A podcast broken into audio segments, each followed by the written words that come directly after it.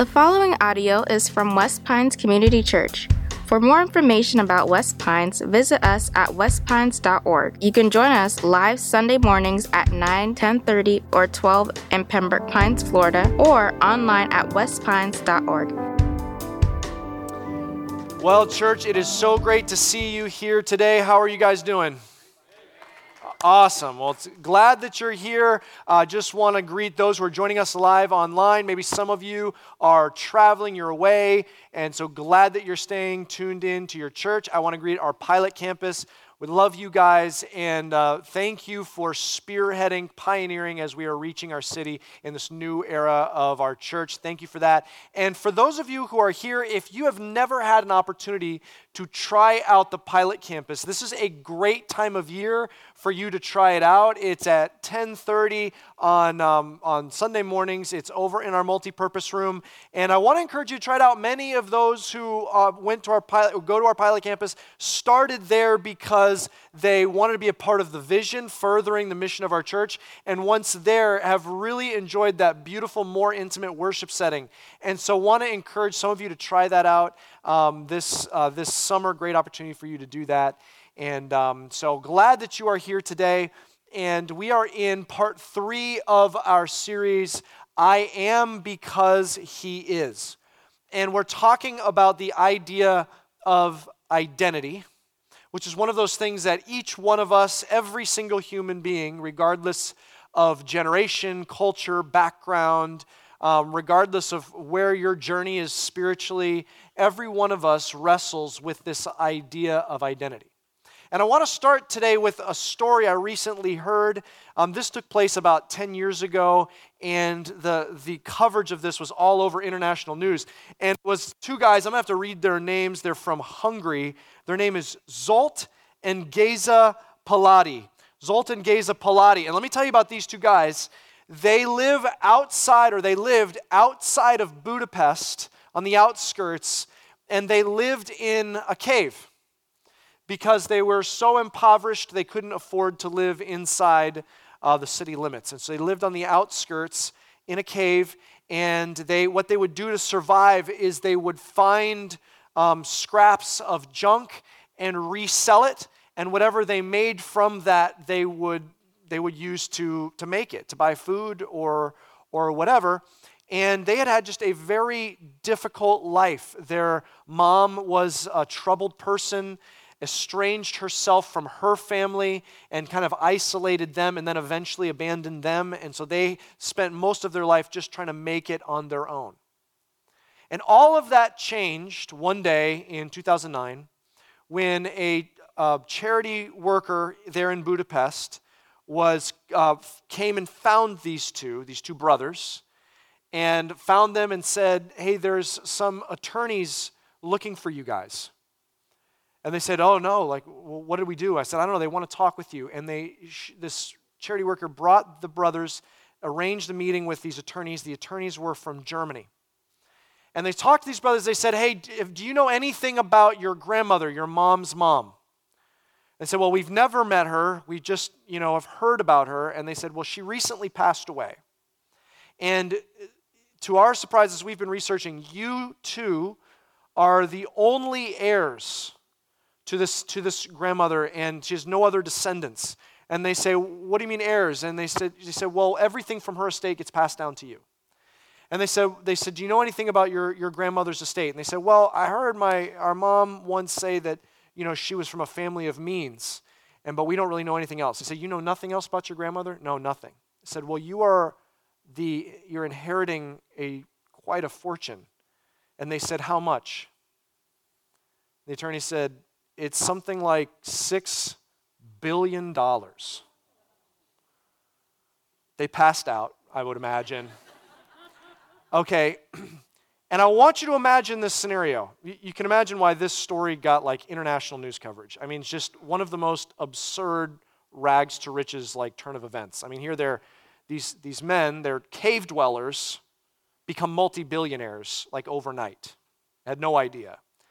Okay, but what's so interesting about, I find about the story, is this inheritance, it doesn't just change like their financial situation. doesn't just change that. Like if in your mind are like, man, the vacations they could take, I mean, the cars they could drive, I mean, they could live in a large house. Okay, it's so much more. I mean, they're going from cave dwelling to this. In fact, I found it was interesting. Um, one of the brothers, um, Geza, he, he said one of his first reactions was, Now I can find a nice young woman and settle down and get married. Because, he said, quote, no woman would look at us living in a cave. That's probably true. Okay, it's tough to find prospects um, if you're living in a cave. Okay, if there's any young men in here trying to find a nice lady, I just want to help you out. Don't live in a cave. Okay, that's just step one, all right, if you're trying to find that special someone. In their minds, it shifted so much of their life. I mean, it's more than just like, oh, luxury. I mean, that kind of transition affects them. It actually affects them down to their identity. We don't simply say they are receiving an inheritance, we say that they are something. They are heirs. It shifted who they are. Now, this same idea is talked about in 1 Peter regarding our identity. And I want to share this with you. Open in your Bibles to 1 Peter chapter 1 verse 3 if you have a Bible or Bible app. If you do not have a Bible um, or a Bible app, this is a great time to go on your app store right now, pull out your cell phone, silence it, that has nothing to do with downloading an app, it's just a good practice when you're in church. Silence it, go to your app store, download YouVersion, Y O U version. It's by an awesome church, life.church. It's got all kinds of translations. We typically use the English Standard Version here. There's a lot of great ones. That's the one we, we typically use. Um, you can open that up to 1 Peter chapter 1, and let's look at verse 3. 1 Peter 1, starting in verse 3. Here's what it says. Blessed be the God and Father of our Lord Jesus Christ. According to his great mercy, he has caused us to be born again to a living hope through the resurrection of Jesus Christ from the dead. Now, these verses, we're only going to look at three verses today. That's the first one. These verses, they're very dense, very rich. But here's what I want you to see it doesn't just tell us who we are, it doesn't just tell us what our identity is. It shifts the formula for how we determine our identity. What do I mean by that? Typically, and this is how we've been thinking about it through this series, typically we think in terms of our identity like this. We say, I am I am something. And we fill that in. We have, eh, we have tons of different unique ways that we find our own identity. I am whatever, however you see yourself, or whatever the pieces are that make up who you see yourself to be. We typically fill this in, and then we, the other part of the, the formula is because. I am this because of something else. It's a basic formula. And we we fill this out in all different ways. And this part, our identity is so deeply rooted in who we are, it plays out in almost every other part of our life. So let me just give you some examples of this formula here. I want you to imagine um, a young woman, we'll say a teenage girl, she's in high school.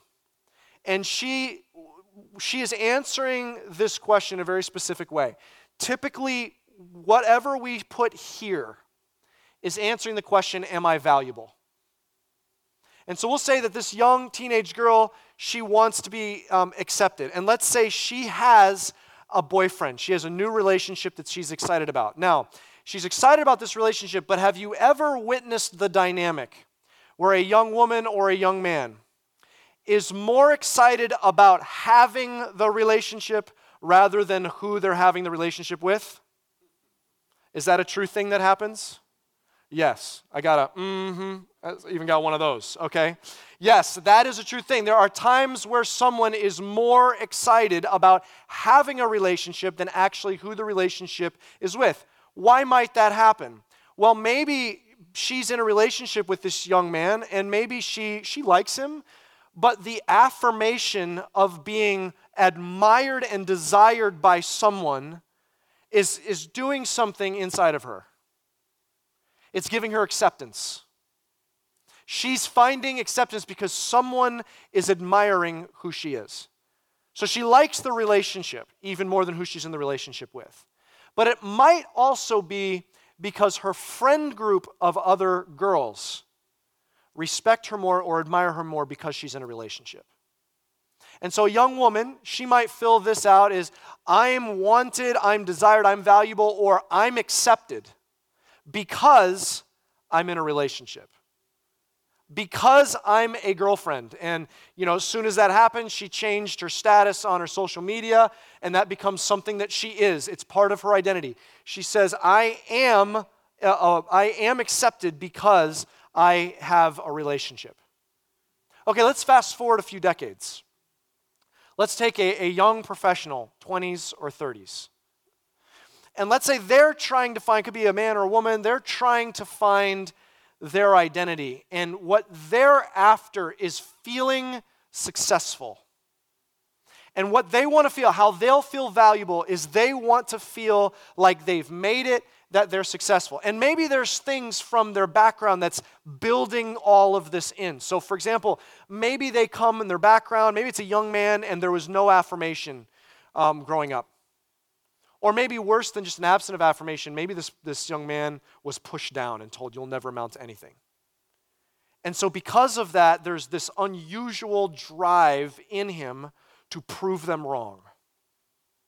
Or maybe one of his parents were very successful and so he feels this drive to show them he can amount to what they are. There's a long shadow his parents cast over him. And so he has to feel like he's successful, or she has to feel like she's successful to amount to that. Or maybe it's the opposite. Maybe there's an abundance of affirmation. Oh, you're going to be great. You're going to accomplish a lot of things. And so much so that that built in a drive, I have a lot I have to amount up to. And so there's this inner drive to be successful. He or she will feel valuable if they're successful.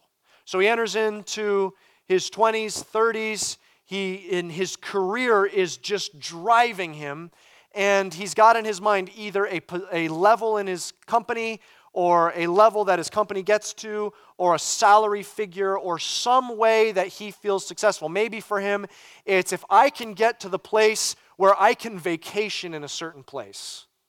I've made it. So I am successful because of where I vacation. I, I am successful because I can afford to drive this kind of car. I am, ex- I am successful because I have this title on my business card. I am successful because, and it's trying to answer the value question here. I am successful because of something down here. That's the typical formula. But here's what we kind of intuitively know our culture warns us, our society continually warns us, it's dangerous to build our sense of identity on externals. Because people can hurt you, jobs can be lost, things can be stolen, industries can tank, the economy can go into recession. There's all kinds of externals. And so the world warns us to not define ourselves on what other people say about us, what other people's ex- expectations. And so it warns us on the instability of finding our identity on externals. It warns us here don't base this on externals. And so, what our society tells us to do is look inside. Know who you are inside, it says. Look inside, find who you are, and stay true to that. Find your identity inside. But there's a massive problem with that. The whole reason our tendency is to grab onto externals is because inside is a swirl of uncertainty and insecurity. Inside are the choppy, unstable waters of trying to prove who we are. That's what we're trying to stabilize. And so to look inside at the unstable seas to try and stable it is absurd. And so we only, by the world's uh, perspective, there's only two places to look external or internal. Look outward or inward. But this passage changes the formula and it tells us not to look outward, not to look inward, to look upward. Listen to what it says. This is 1 Peter 1 3. Let me read this again. It tells us something about God. Listen. Blessed be the God and Father of our Lord Jesus Christ. According to his great mercy, he has caused us to be, to be something, to be born again to a living hope through the resurrection of Jesus Christ from the dead. Here's what I want you to see it changes the formula. I am because of something he is. I base who I am on something that He is. My Maker, my Creator, Almighty God, because of things that He is, that changes who I am. And what this verse says is what we talked about last week. If you haven't had a chance to go online, if you weren't here and didn't listen to Pastor Justin's message last week, part two of the series, you have to go online and check it out. It's profound. It says, Because He is merciful, we are something. We're born again, reborn. That means your past no longer defines who you are. Your identity is not marred by the shame of your worst moments. Because he is rich in mercy, all of those sins and mistakes are paid for on the cross and they're washed away. That does not define you. Whoever is in Jesus Christ, the scripture says, is a new creation. That's who you are. You are something because of who He is. Now, I want to show you the next thing that you are because of what He is. And it starts with something that He is. It says that He is a living hope, what it says in that verse, a living hope because of the res- Jesus' resurrection from the grave. I'll never forget, I was having lunch with a, a young couple just about to get married. They're in their uh, 20s, sharp, uh, professional, great life experience, both of them. And we were meeting over lunch. And they were asking me questions about faith, and they wanted to, were asking me about Jesus. And in the course of conversation, I said something like, Well, you know, that's why it's so important that Jesus rose from the dead. And they stopped me and they said, Wait, what? I said, Well, you know about the story of Jesus. They're like, Well, we know some. I said, You know that, you know, he was crucified, nailed to a cross, and died. Like, well, everyone knows that. I mean, yes, I know he was crucified. I said, you know that the, the perspective of those of us who've put our faith in him, who are Christ followers, the perspective is that pays for all of our sins. He is the sacrifice so that all of our sin is paid for and washed away. So, well, we've heard something like that, but we're not 100% we understand that. And I said, okay. And you know that his followers all claimed that he, he went into the grave, his dead body went into the grave, they saw him dead, and on the third day, he came back out of the tomb alive, and they saw him alive, walking around, eating and drinking, hugging them. Like they, they saw him alive. And they say, Are you serious? I said, You didn't know that? And they're like, No. And I, I, I like, okay. So we open up to the, the Gospels, the, the stories about Jesus. I turned the Bible around and said, Look, read this. And they read the eyewitness account of Jesus coming out of the grave. And they looked at me and they said, That's crazy. I'm like, I know it's crazy. That's the point. I said, you, you realize the fact that Jesus rose from the dead? So you understand that's the key. All the Old Testament's pointing towards that, preparing for that moment, and all the New Testament's pointing back to that. All of history is divided by this one factor. Jesus not only died to pay for our sins, you understand he came back to life. I said, that is fundamental. Like that is the key. I said, like that's hard to believe. I said, okay, you know that it's not just like a couple crazy people that, that claim to have seen this. There are hundreds of eyewitnesses in that first generation. In fact, in other places in the world, they're like, hey, if you need a list of people to talk to that saw him alive, I'll give you a list. I said, you realize that these eyewitnesses, the hundreds of them, many, if not most of them, went to their torturous death unwavering, saying, All I can tell you is I saw that he was dead, and then I saw that he was alive. And they gain nothing from that claim here on earth. I said, You understand that's the key. That's what you're being offered here. That's what it means to put your faith in Jesus. So you understand, like, first of all, that proves that yes, he was fully man, but he was God in the flesh. Only God can defeat death. Only the author of life can defeat death and come back to life. I said, it proves that he was God. I said, secondly, it's absolutely critical because that says that your sins have been completely paid in full. He's not still paying for your sins and will one day finish paying for your sins. It's done, completed. All of the punishment due for all of your sins, past, present, and future, are paid for if you accept this gift of salvation, faith in Jesus. I said, and thirdly, that's the evidence of what will happen to you if you're in Christ. If you've put your faith in Jesus, because he rose from the dead, that's what you too will have eternal life when you die. You will be with him in heaven. I said, that is absolutely the key. What this passage is telling us, it's telling us something about Jesus. Jesus is risen. That fact about Jesus, there is something about that truth about Jesus that affects us. That's not just a, a, fact about our Savior. That is, there's something about that that shifts our identity. I want to show you what that is. Look at verse 4 and 5. Jesus was raised to, as a living hope, the resurrection of Jesus from the dead, to an, what's that word? An inheritance that is imperishable, undefiled, and unfading, kept in heaven for you, who by God's power are being guarded through faith for salvation, ready to be revealed in the last time.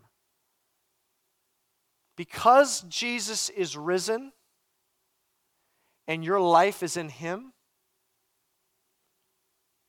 you've got an inheritance coming to you. What do you mean an inheritance? I, have maybe say, look, I, I don't come from a family of means. I've never thought of myself as having an inheritance. Oh, you have, if you have put your faith in Jesus Christ, if you've accepted the free gift of salvation, you have an inheritance like you can't imagine. You say, well, yeah, I actually, maybe you do come from a family of means, and yeah, I know that I am an heir. No, no. There's nothing you could inherit on this earth like the inheritance you have in Jesus Christ.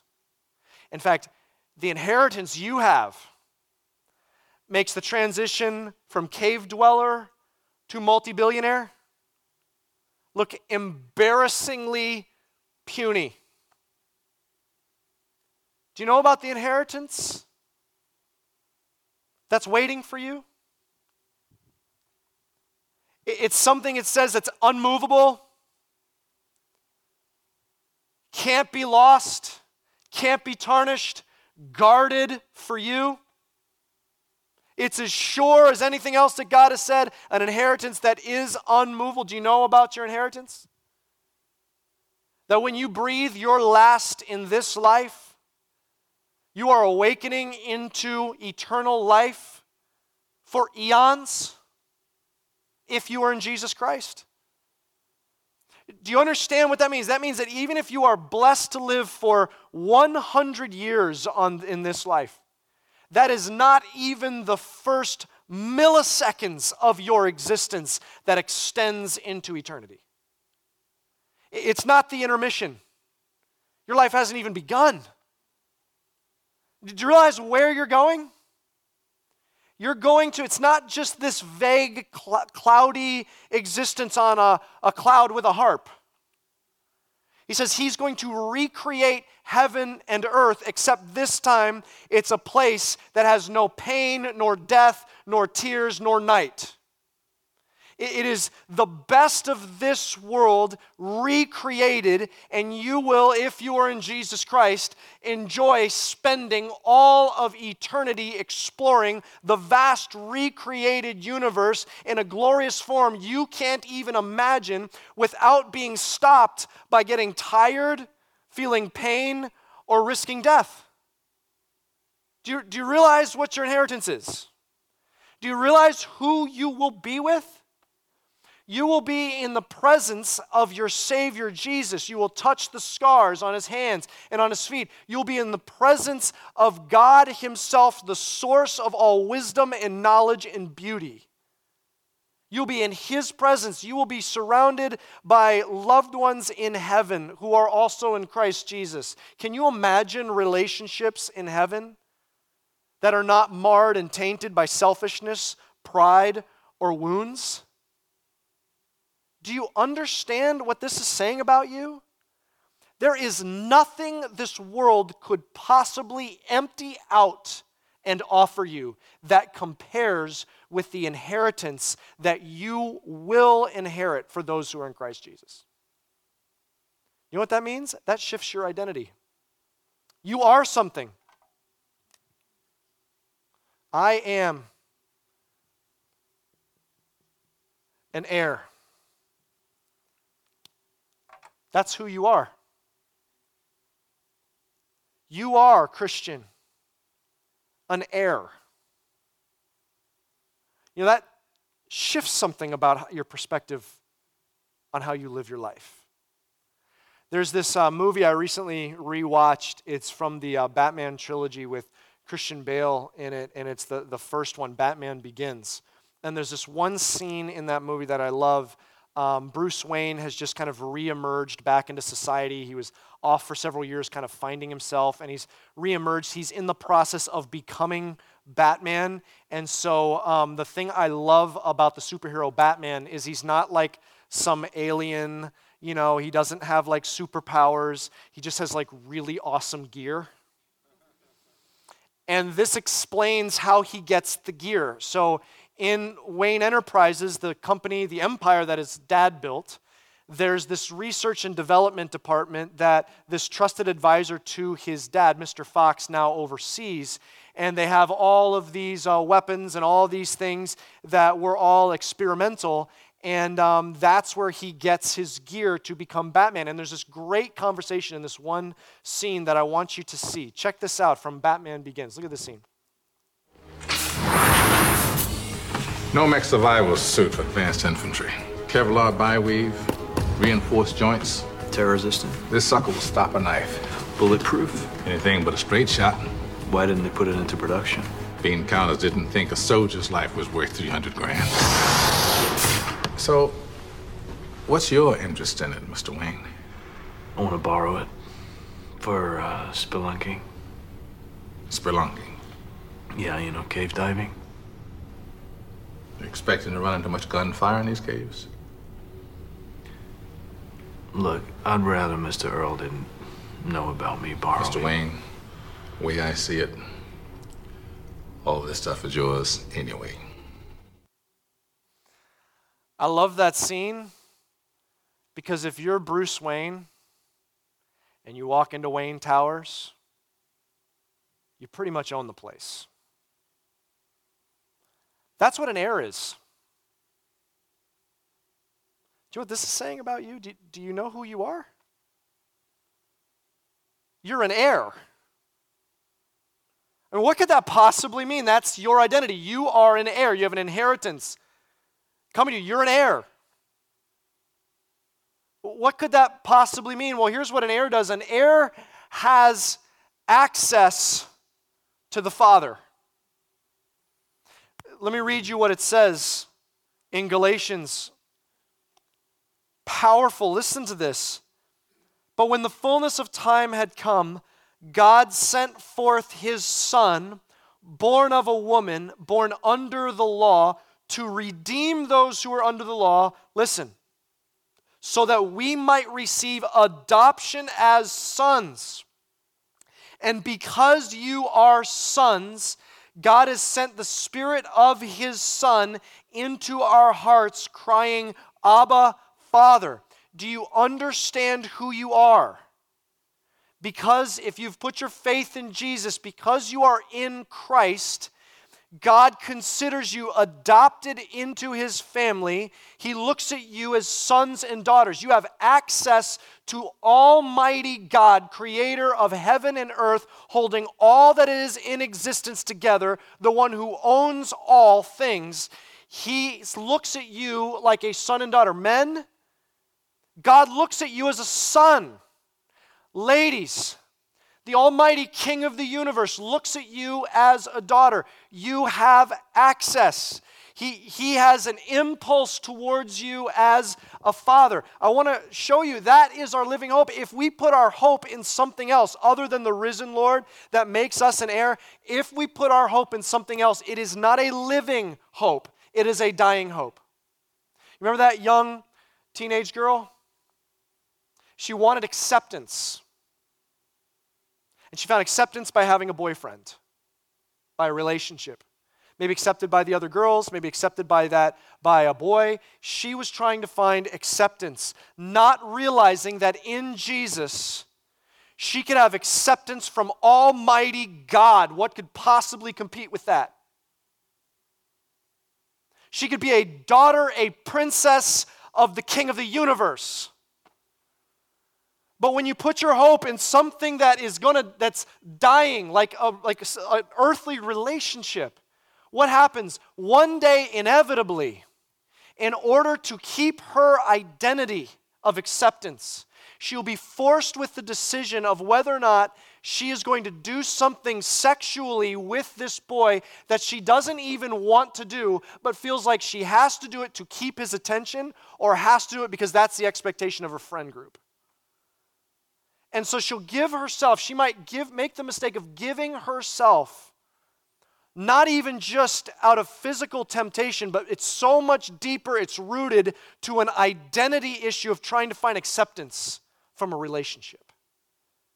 And she is about to bring in a world of pain into her life when she doesn't realize what is already hers in Jesus Christ, accepted by God. You know, we try and answer this right here as a, finding our value, and there are some that try to find their value in success. I am successful. I'm valuable and successful because of the position, the salary, the wealth, the car, the house, the place I vacation. I've hit that level where now I feel like I'm, I'm successful and find value. Man, if we find our identity in that, that's not a living hope, that's a dying hope. Because that young professional gets to their 40s or their 50s or their 60s and they look around at the stuff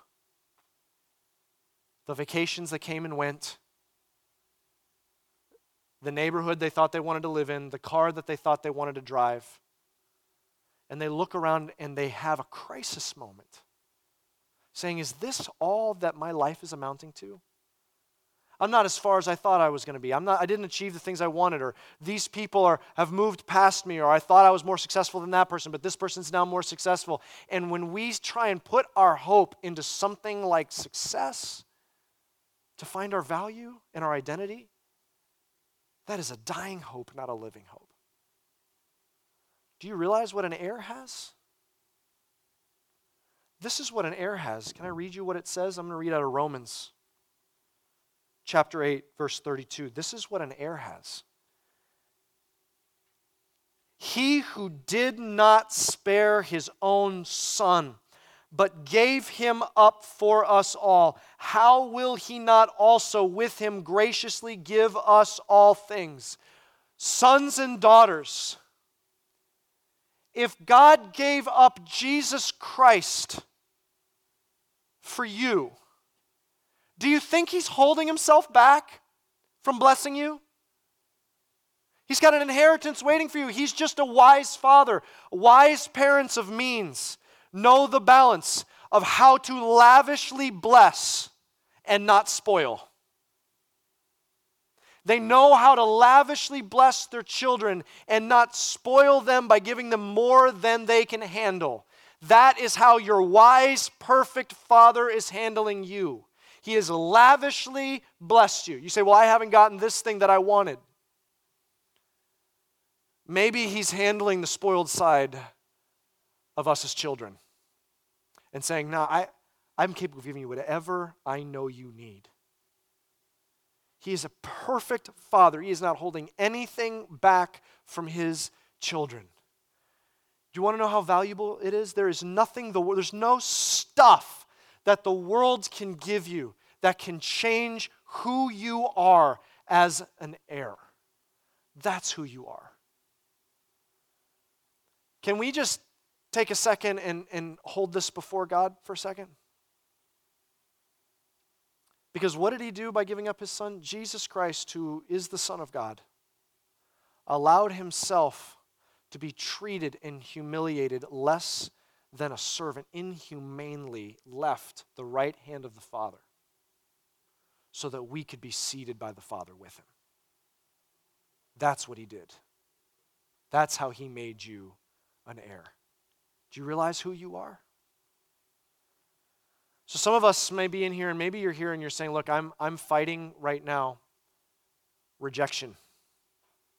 And maybe you come in here and the thing that you're struggling with is rejection, and that is hurting so deeply because of how it's affecting your identity and making you wonder if you're valuable. And you're struggling with feeling rejected.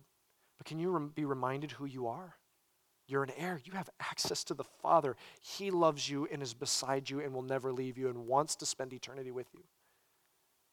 Maybe some of us are in here today. Maybe you're sorting through disappointment. There's a loss that, you've, that you, you're disappointed by. There's something that didn't happen and it's affecting your identity because you thought you, if you had just gotten that promotion, if you had just gotten that job opportunity, if you had just gotten that next level, if you had just gotten that, that would have proved to you that you are successful and valuable.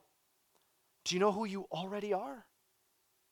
Don't find your identity in anything this world has to offer because it cannot offer you anything that could possibly compete with who you already are. He is risen, He is a living hope, and we are seated at the right hand of the Father with Him. We are an heir. That's who you are, Christian. Here's what I want to challenge us to do today. Can we just take a second and, and hold before the Lord whatever it is other than this that we are finding our identity in, in surrender. Because nothing this world has to offer can compare. Can we just take a quiet moment before the Lord and hold that out before Him? Would you bow your heads and, and close your eyes with me? Christian, would you silently before God just confess where you're finding your identity.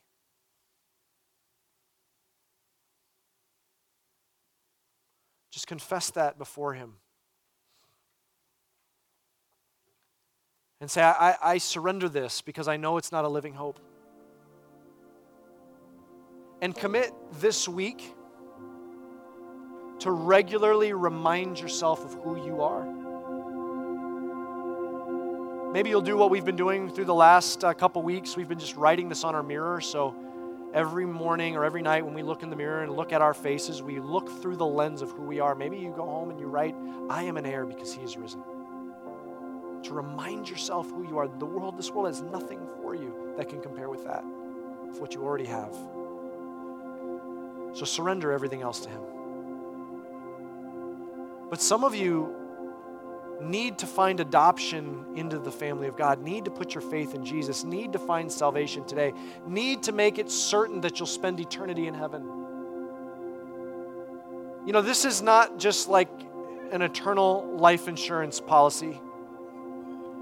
It's not just dotting the I's and crossing the T's on the spiritual side of your life. This is identity shifting. It's about shifting your hope to the risen Lord to Jesus, building your life on Jesus and who He says that you are. And so some of you need to find salvation. Accept what He did, believe that He rose from the dead, put your faith and your hope in nothing other than Jesus, forsaking all else.